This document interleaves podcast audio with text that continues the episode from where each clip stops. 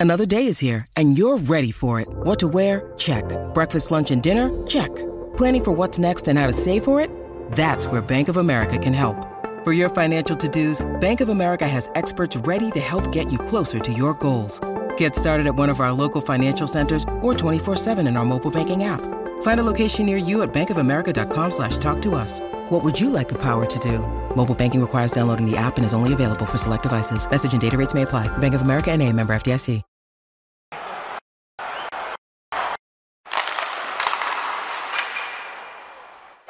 And hello again, everybody. It's uh, time for another edition of THN on the Q brought to you by BetMGM. He's Jamie Tozer. I'm Will MacLaren. And not only is this another episode of THN on the Q, it's our final episode for the foreseeable future, anyway, for the 2020, definitely for the 2022 23 season.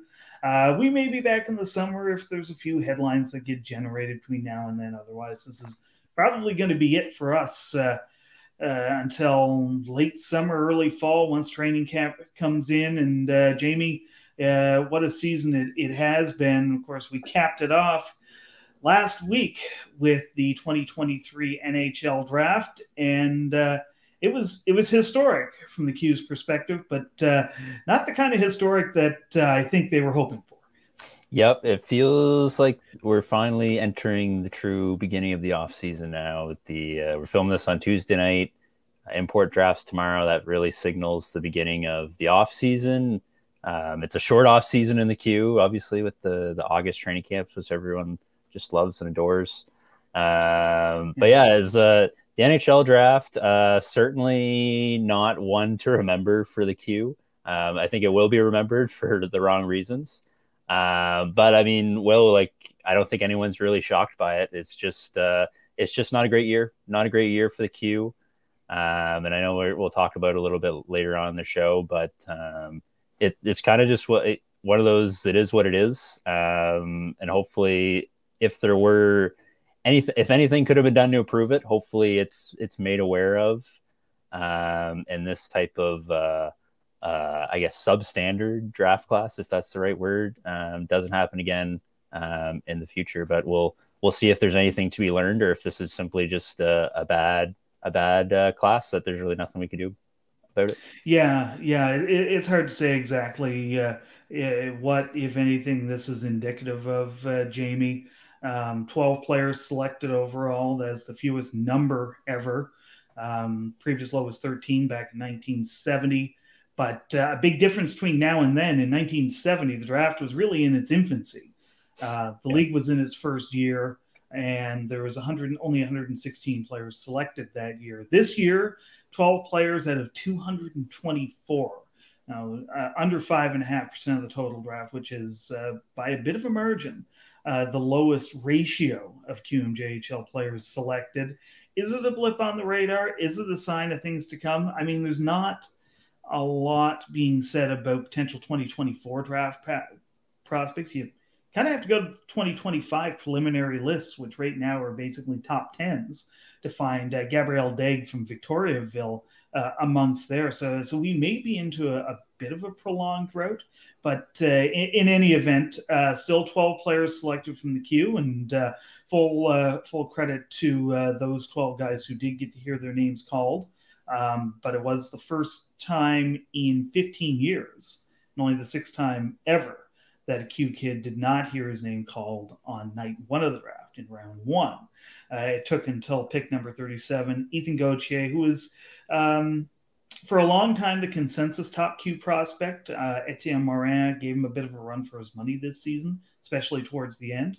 And sure enough, those two guys go in the second round. Um, Gauthier going to Tampa Bay uh, Morin going to Calgary at 37 and 48, respectively.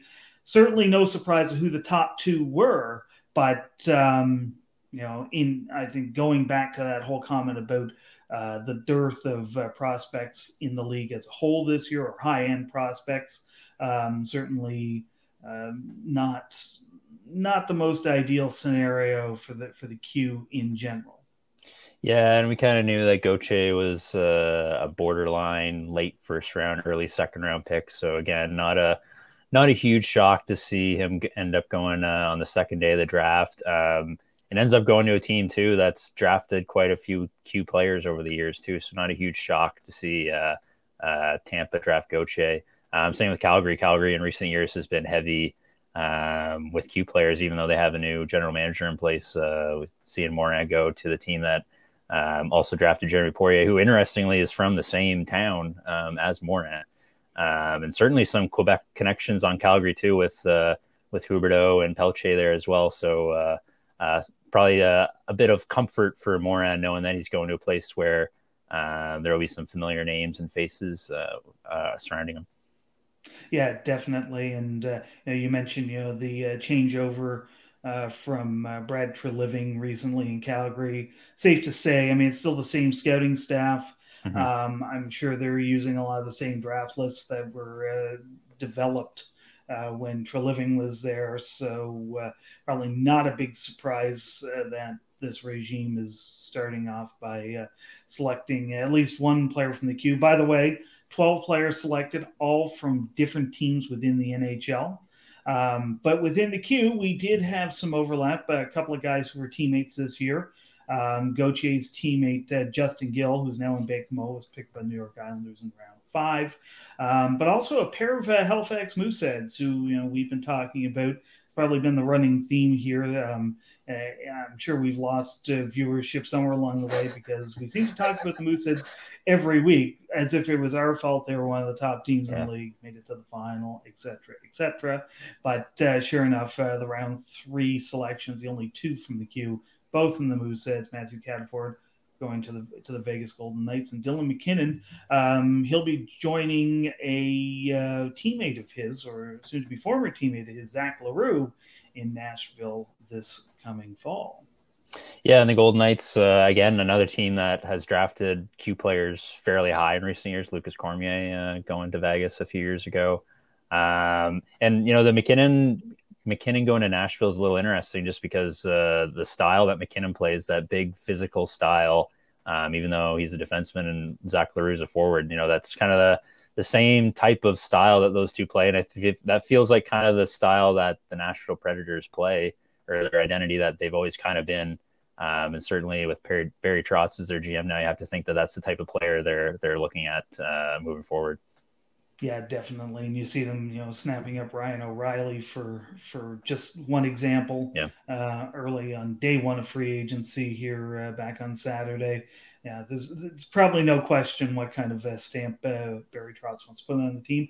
Similar stamp that he had on the team when he was the head coach. So uh, probably no surprises there. Uh, round four was the busiest round for the Q. Uh, I don't mean that in a snarky sort of way, but it, admittedly, there were only three guys picked. So read into that what you will. But uh, Andre Loshko, uh, recently acquired by the uh, Rouyn Huskies, is headed to the Seattle Kraken. Cam Squires from Cape Breton, who had a tremendous season with the Eagles, he is now a New Jersey Devil property and uh, a goaltender. And we were we were saying this before the draft began, Jamie. Will there be a goaltender from the Q selected? Because the top ranked guy was uh, Quentin Miller out of uh, the uh, Quebec Remparts, the defending Memorial Cup champions, of course. So you have a backup goaltender as the top ranked guy out of the league, and he was and he was ranked, I believe, ninth out of North American goaltenders. When you're ranked that low, not factoring in the European goaltenders that would also be in the mix, you wonder if a guy is going to get selected. Not only does he get selected, he gets selected right around the midway point of the draft. So uh, good for him because clearly the guys down the road in Montreal saw something in Quentin Miller during uh, his uh, time between the pipes for the Remparts. Yeah, it was a little bit surprising to see him go this high. And again, just for the exact reasons you just outlined, just because the rankings are a little tough to read for goaltenders, just because you know you have to add them in amongst the North American and European skaters, plus the other European goaltenders. It's tough to kind of get a read of where exactly they might end up in the draft, and um, you know, certainly being ranked ninth amongst North American goaltenders, you have to wonder if there's a chance you might not get drafted. Uh, but for Miller to go fourth round, obviously the Habs uh, think very highly of him and um, this is a goaltender who was a backup last year. I believe he only has 20 games in his career um, so far. So this is a uh, an intriguing pick and one that I, am I'm, I'm kind of curious to see how Miller plays over the next couple years because um, I think this is a guy who's flown under the radar for a lot of uh, Q followers uh, simply because he hasn't played a lot. So um, to get drafted this high, certainly uh, he's going to have a lot of eyes and attention on him over the next couple years uh, to see how he progresses. Yeah, and, and being thrown into the number one or or having first crack at the number one uh, uh, spot in netting Quebec next year, of course, yeah. with the trade of William Rousseau. So uh, going to be very interesting to see. On a, yeah, on a team that's not going to be as as defensively strong either. Exactly, exactly. He's going to see his share of rubber as uh, Simon Gagne and his crew uh, started building things back up uh, in Quebec. Uh, true, probably a true rebuild, really, for the first time in that franchise's history. Yeah. So, and, and, Miller will be a key piece of it, of course, and of course, Montreal Canadiens hope he's a key, key piece of uh, their history as well, or their future. Um, round five, we already touched on Justin Gill very briefly, one of two guys selected in round five. The other guy, for my money, uh, Jamie, probably the most intriguing guy that gets selected in the entire draft from the Q only because he was the only guy who never showed up on any rankings this year. Marcel Marcel from the Gatineau Olympic and and this may be key, the Czech national team at the World Juniors this year that went won silver goes to Chicago with the 131st overall pick. Um, when I was hitting refresh on my browser there on uh, on Thursday, Jamie, that's not a name that I was expecting to see pop up um, when it did. I wasn't expecting to see it at all. Marcel Marcel had you doing a double take, is what you're saying, Will. Marcel Marcel, the man who every time I put his name down in an article or in a script for this show, Word makes me Word wants to change it because they think I'm using duplicate words. Yes, that guy. well, definitely one of the best names in the draft to be picked. Um, mm-hmm. and certainly a player who is surprising to see picked for again for the reasons you outlined. He wasn't on any list that I saw or any mock draft season. Um, and he went again pretty, not real high, but fairly high, fifth round. So um, obviously the Blackhawks think pretty highly of him to use a pick on him. Uh, and no, I'm not. I'm not saying this as a knock on Marcel and his skill level, but to use a pick on him at all, they obviously think very highly of him because you know you have to think that they might have been able to get him outside the draft um, if they really wanted him. Um, but I also kind of wonder if maybe this is a player who was drawing attention from a lot of other teams as well, and that we just didn't quite know about um, for the Blackhawks to grab him this some somewhat early-ish in the draft. Um, but again, didn't have uh, didn't have the greatest you know eye-popping season in Gatineau numbers-wise, um, but did have a really strong World Juniors. So you have to think that that played a role. Um, and kind of cool to see you know a, a, country like Czechia do so well at the World Juniors and, and get a lot more attention than they would uh, they would otherwise. Yeah, and, and for Marcel Marcel to do as well as he did, uh, for that uh, Czech team. Really out there in in many situations, getting key minutes at times. Um, that was a stacked Czechia team. Mm-hmm. Um, you know, guy like Jiri Kulich, and uh, just just to name one guy. You know, of course, the back end uh, was was very strong as well. Uh, a very well balanced uh, team that could put out any number of um, star players um, yep. or future star players in the pro ranks, and he still found a way to make an impression. Um, I think that's that says a lot about it. And I and if I was to guess, um, those two weeks in Halifax um, between Christmas, New Year's, and a little bit beyond, and uh, him being a key piece in uh, the Czechs uh, winning a medal of any color for the first time in 18 yeah. years, had to have played a key factor in, in his being drafted. So congrats to him. Uh, on to uh, rounds six and seven. One guy in round six, a guy who was not getting a lot of fanfare early simply because he was injured. But by the time it came to uh, by the time it came to where he was drafted, and I think we could say this for all three of the guys we're about to talk about, Jamie. Certainly, I know I felt the same way. A couple of others I was talking to were in the same boat. It it felt like they felt like he was selected lower than anybody would have expected. Um, that's Luke Coughlin of the uh, Rimouski Oceanic. And you could say that same thing about, about the two seventh rounders. Uh, Luke went to Florida, by the way. Matteo Mann going to the Philadelphia Flyers, whose stock did rise a little bit throughout the season to the point where a lot of people thought he might go you know third or fourth round and then finally uh, the guy who closed out the draft uh, picked by columbus tyler peddle who was Uh, we mentioned it already on this show.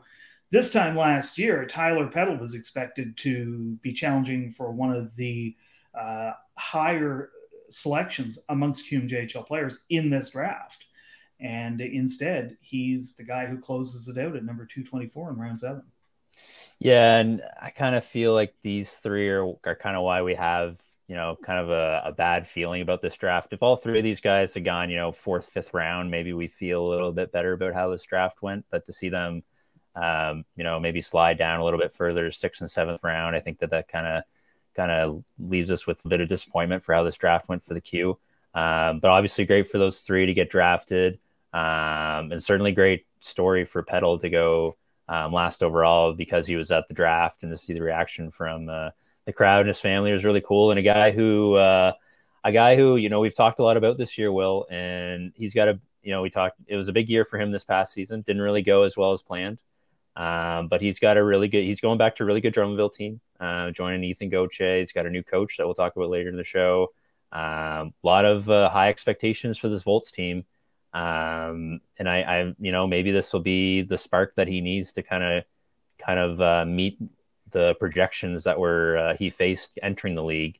Uh, that hasn't quite lived up to yet, but uh, still lots of time. Um, he's got a good team to go back to. Uh, I'm curious to see how uh, Peddle can kind of uh, turn this around over the next couple years.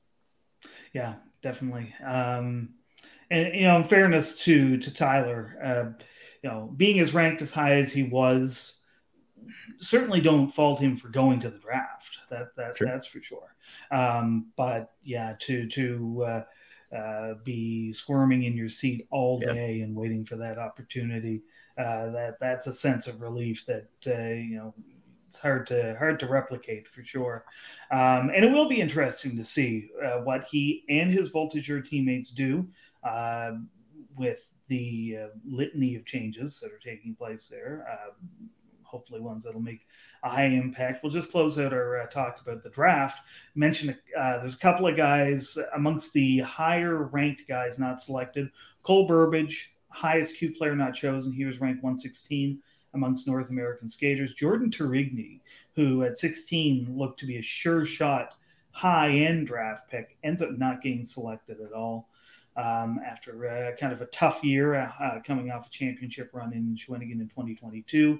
Second year in a row that the last pick in the draft came from the Q. Ivan Zhigalov, the former Sherbrooke Phoenix goaltender, was the uh, man of the hour in 2022. Uh, Tyler Peddle, of course, this year. Um, and you know, back to back to what we alluded to at the beginning of this conversation, Jamie. It'll be interesting to see what the rankings show next year because we may be not maybe not in as dire a situation for prospects in the Q, but there's certainly it seems maybe not quite a high quantity of high end prospects that'll hear their name called in 2024. Yeah, I, you know, I think the reaction to how this draft went again is kind of showing of where things are right now. Because I think if if the Q had, you know, right now 10 projected first rounders next year that's all we'd be hearing about right now. That's you know this is just a blip on the radar. Wait till next year. It'll all it'll all even out in the end over the next few drafts.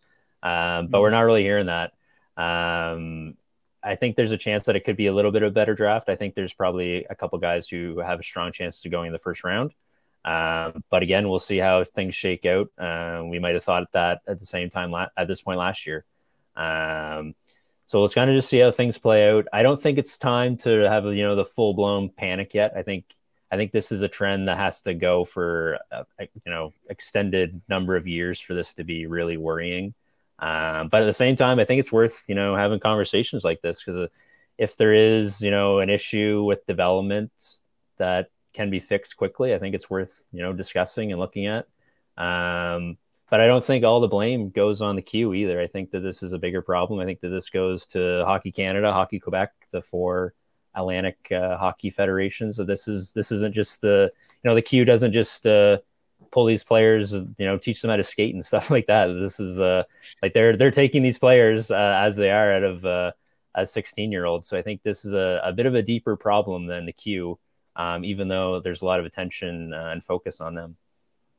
Yeah. And then the other wild card that comes into play, of course, the fact that every virtually everybody drafted in this draft missed an entire season of key mm-hmm. development um, due to the uh, COVID 19 pandemic.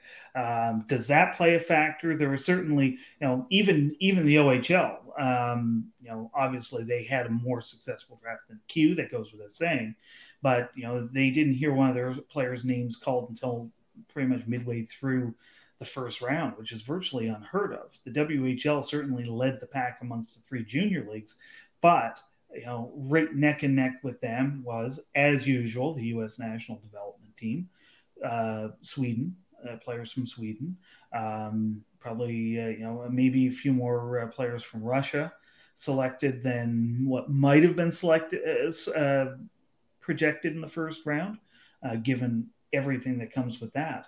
So um, you know, there, there, there's a lot that's kind of I would say muddying the waters. That's a very bad way to put it, but certainly um, there, there's a, a, greater overall spread where the talent is coming coming from.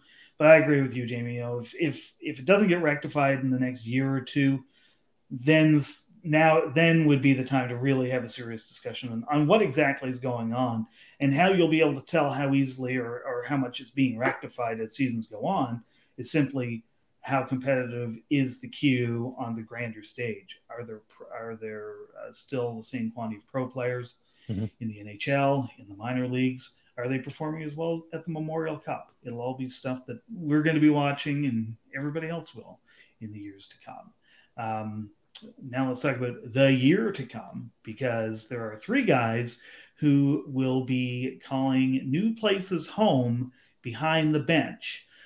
Uh, the most recent of these announcements came on Monday. Sylvain Favreau, who uh, abruptly stepped down from the Halifax Mooseheads uh, a couple of weeks back, he has resurfaced in Drummondville, actually following the footsteps of another former Mooseheads coach yeah. in uh, Dominique Ducharme, who mm-hmm. also went to Drummondville a number of years ago.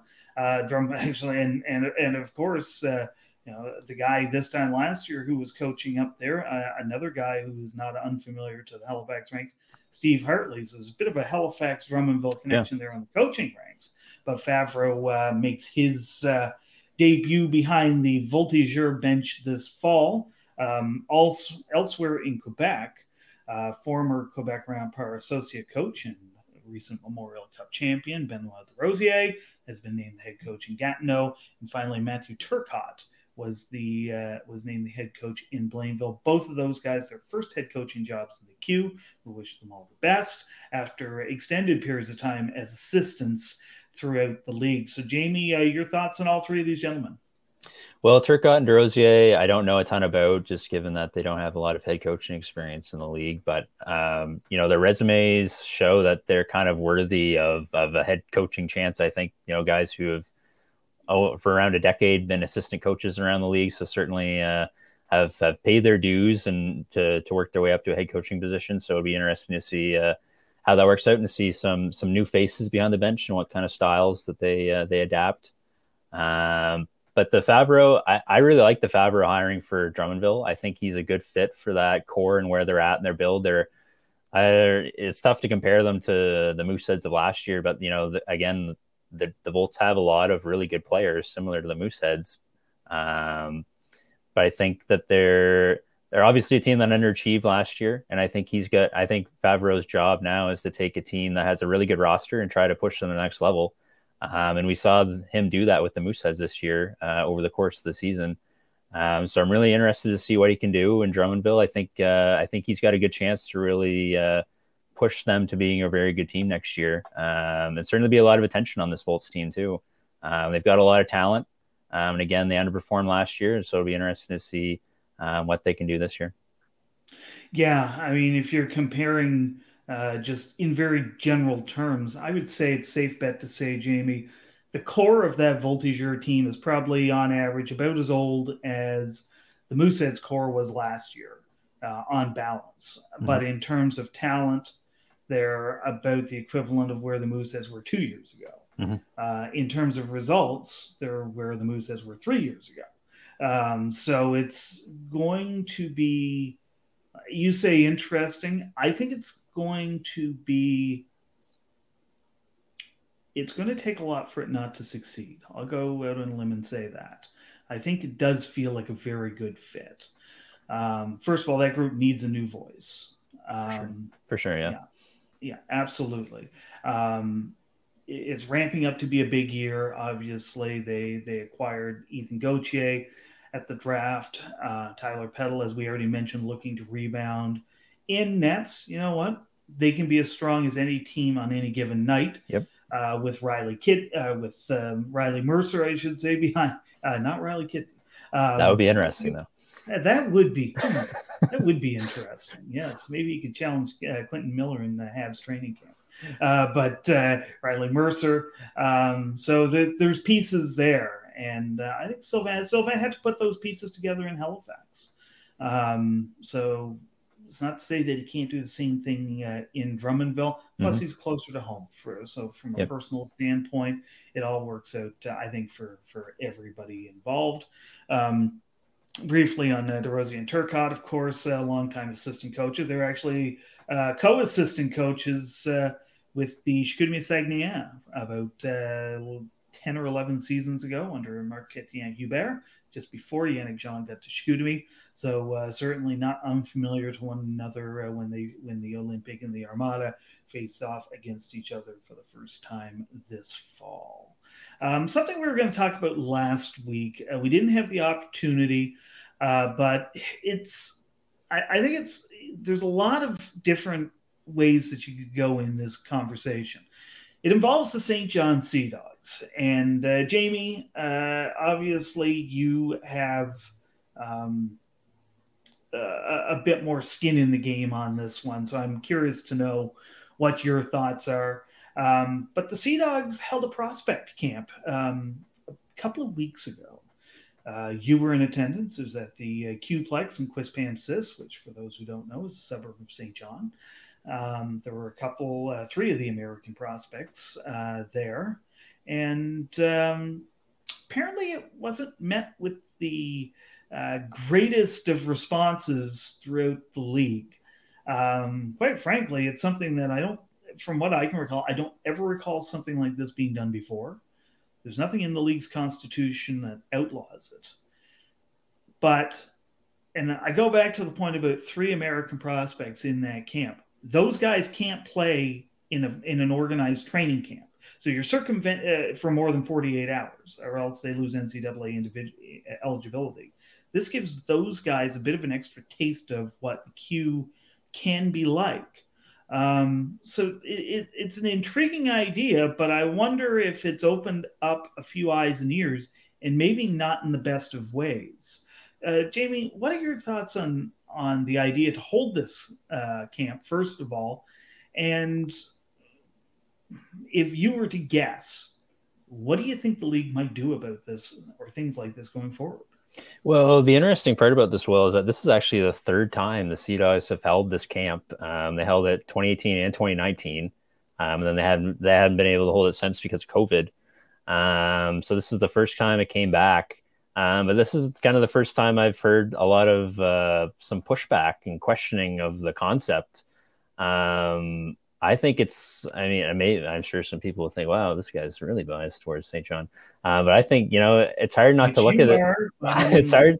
It's hard not to look let's at just push that okay. aside. okay. It's hard not, it's hard not to look at this and say, well, this seems like a good idea. Like all of these players that Saint John draft, all these American players that never come to the Q, they never come to the camp they show up in the Q land. Um, you know, they get a good taste of what's going on. They, um, you know, they they see the facilities. They they see their their equivalents and get to have some training camps, some practices against them. Um, but there's no doubt that this was a bit of a, and there's no doubt that there was a bit of a recruiting tool for Saint John, and it was in 2018 and 2019 as well. This is held in conjunction uh, with the Sea Hall of Fame weekend, and the prospects attend that event. Um, and just like the past two years, there are some speeches from former coaches and former players, and they're directly speaking to those prospects um, about. Major Junior and about the Sea Dogs. So um, there's no there's no doubt that this is a recruiting tool. But again, I mean, I don't know if that's really a bad thing. And I think um, this is again one of those things where I know a lot of teams probably don't like it, um, but if this gets the best players to the Q, I think it's maybe a good idea. Um, I was also thinking, you know, huge, huge thoughts of, of ideas that, you know, if this was something that caught on throughout the league and every team had one, um, you know, maybe we could even reduce some of the August training camps because teams get a get a look get a look at some of those younger players um, that they have to bring in before the uh, the CHF rule comes into play. Uh, yeah, a couple of things on my side for this. Um, it definitely is being creative. Um, it's not going against the rules, so why not? Um, I think the majority of teams in the league would have the wherewithal to do this. Um, and the majority of teams in the league, if not all of them, would have, um, if they so desired, the alumni to bring in to uh, sort of produce the sales pitch, so to speak. Um, you know, the management group in Saint John does things a little different. Let's not, and I'm not saying that as a bad thing or a good thing or otherwise, but um, Anthony Stella and before him, Trevor Georgie, very much look at this. I find more than other teams, they put the business side of things and the hockey side of things on very even footing. And that doesn't happen with a lot of other markets.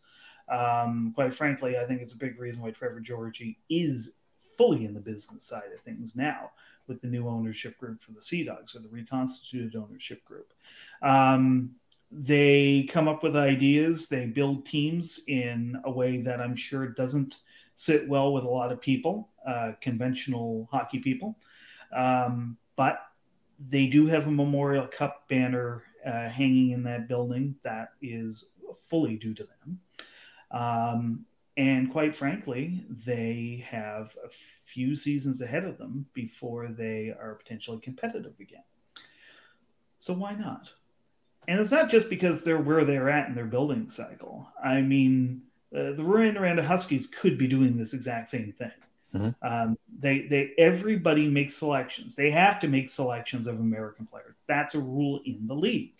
So why not instead of just picking a guy, calling him up and say, "Hey, you've been drafted by, you know, the Sherbrooke Phoenix or the Charlottetown Islanders," and say, "Hey, would you like to come here and really do a half-hearted, half-hearted sales pitch?"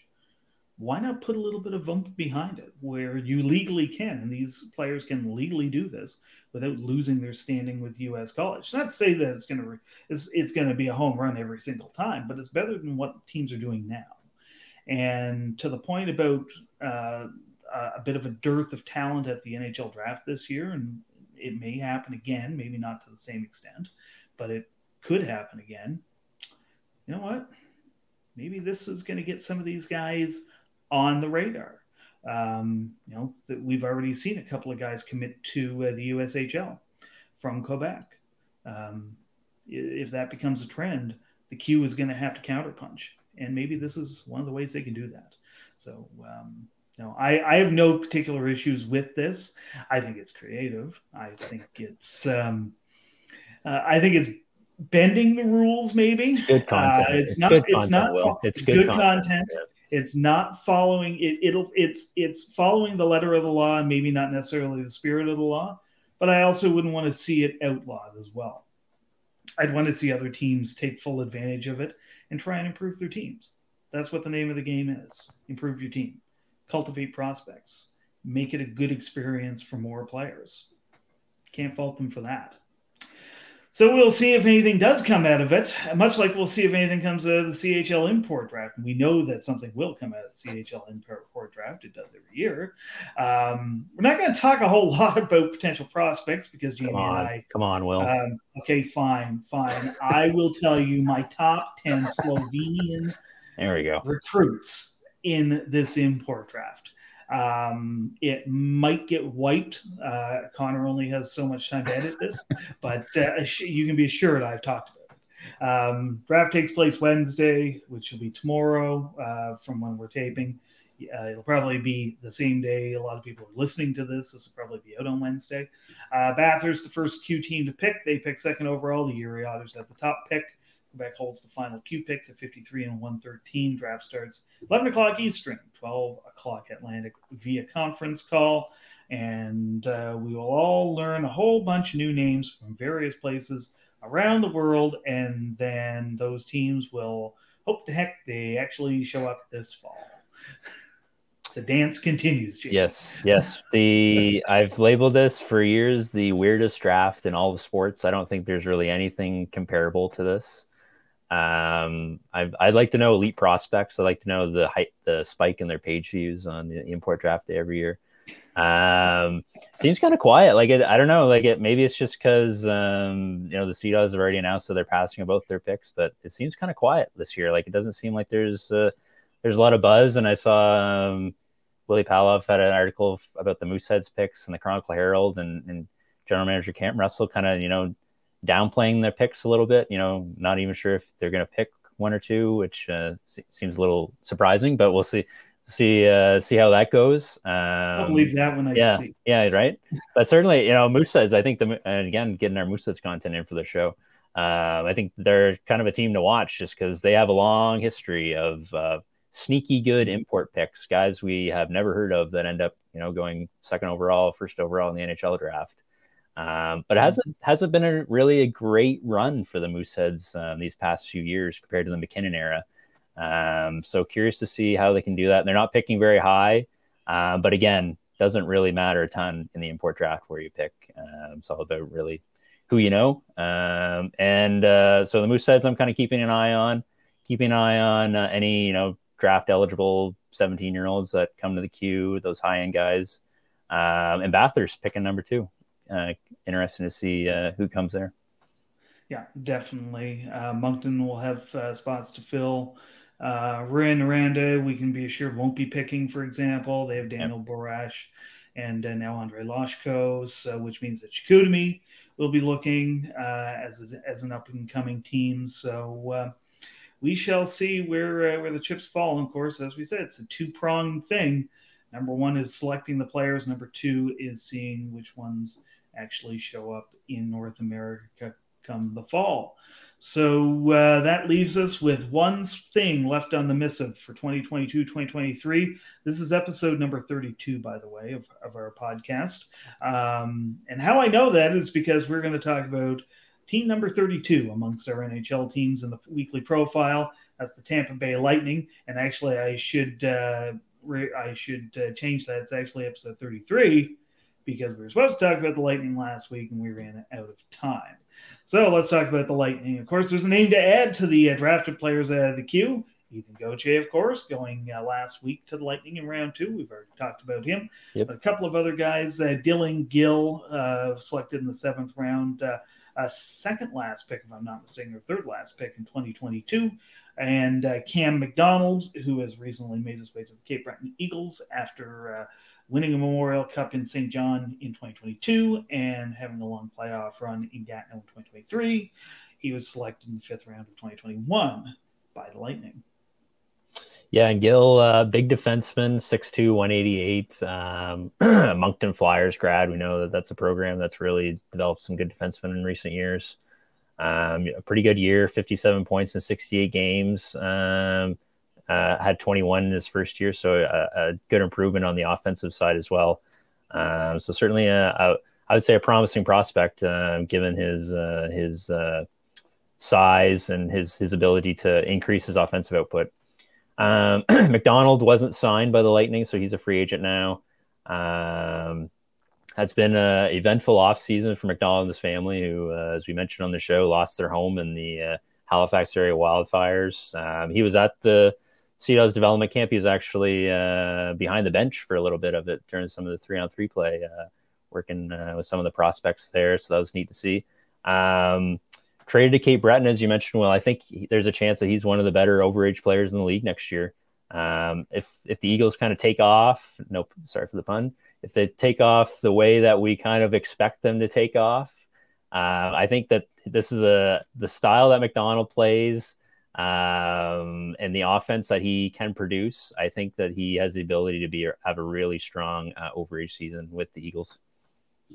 And uh, AHL is ripe uh, with uh, Tampa Bay uh, connected guys from the Q, the Syracuse Crunch, with uh, as many as nine in the on the roster at any given time.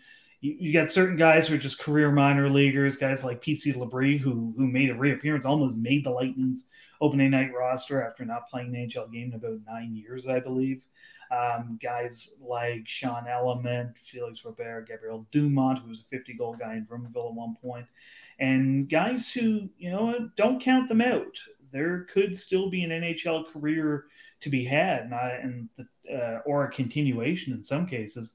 And the the two for me anyway that uh, spring to mind immediately uh, on our list, Jamie Philip Myers and uh, Gabriel Fortier, um, uh, two of the younger guys on that overall list, who uh, could still see some action in the big show.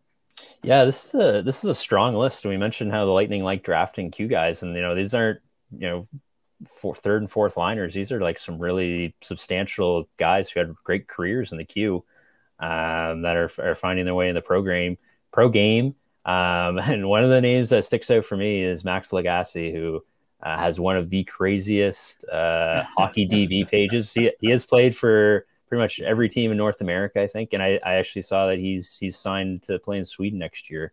Um, so this could be this could be the end of the run in, in North America, one of the greatest North American runs of, of all time.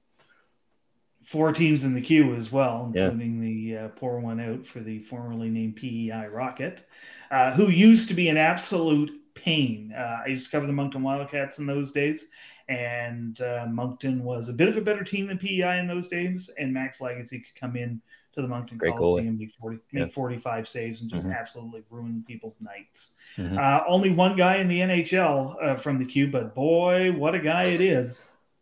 And it's funny, Jamie. I heard like I recall vaguely this guy playing in the Q, but he had such a short career in junior. He's a European player um, that you almost had to remind yourself that he was here. Um, it's Nikita Kucherov, who actually split the 2012-2013 season between the Quebec Rampart and the Rouyn-Noranda Huskies. I remember him a little bit more from uh, the Huskies playoff run that year, uh, where they uh, made it to, I believe, round three and lost to the eventual Memorial Cup champions from Halifax. There's uh, you know another Mooseheads nod, by the way. Um, but uh, uh, a guy who went from maybe a little bit of an obscure Q player to a very much not obscure NHLer who now has two cup rings. 53 points in 27 games with Rouyn-Noranda and 24 points in 14 playoff games. Wasn't here for a long time, but he was he was having a good time. Absolutely. Well said.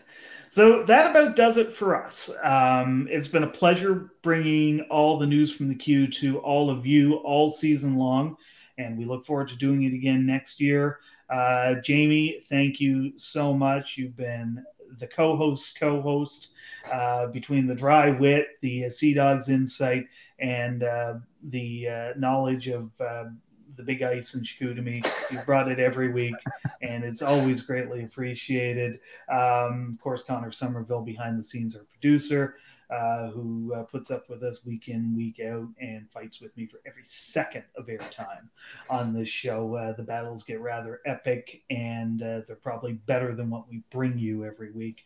Uh, so it's a shame you have you don't get you viewers and, and listeners don't get to hear that. And of course, our many co our many hosts and sometimes co-hosts that we had on throughout the year has been nothing but a pleasure. Jamie, some final thoughts from you on the season and even on the podcast in general uh, for year one. Yeah, it was a blast. Uh, definitely fun to watch and uh, a lot of different Q teams uh, that I wouldn't watch otherwise for the show. So it was a blast to to to do that and talk about it. Uh, many thanks to Connor for making us sound good. Um, and special thanks to you, Will, for putting the show together pretty much every week. I kind of just just show up with my notes. So thank you for uh, keeping the train on the tracks. Uh, it was a blast. Uh, let's uh, let's hopefully do it again next year. No doubt. Um, until we hear otherwise, um, you listening public are stuck with us. So uh, you've got that to look forward to come the fall. And again, if if mm-hmm. enough news breaks uh, yeah. in the off season, for sure you you may see us uh, uh report on that, uh, put out a little episode uh, here or there. But otherwise, that'll be it for us until late summer, early fall. So for Connor Somerville, for Jamie Tozer. I'm Will MacLaren. Thank you as always for listening and watching THN on the Q, brought to you by BetMGM. We will see you in the fall.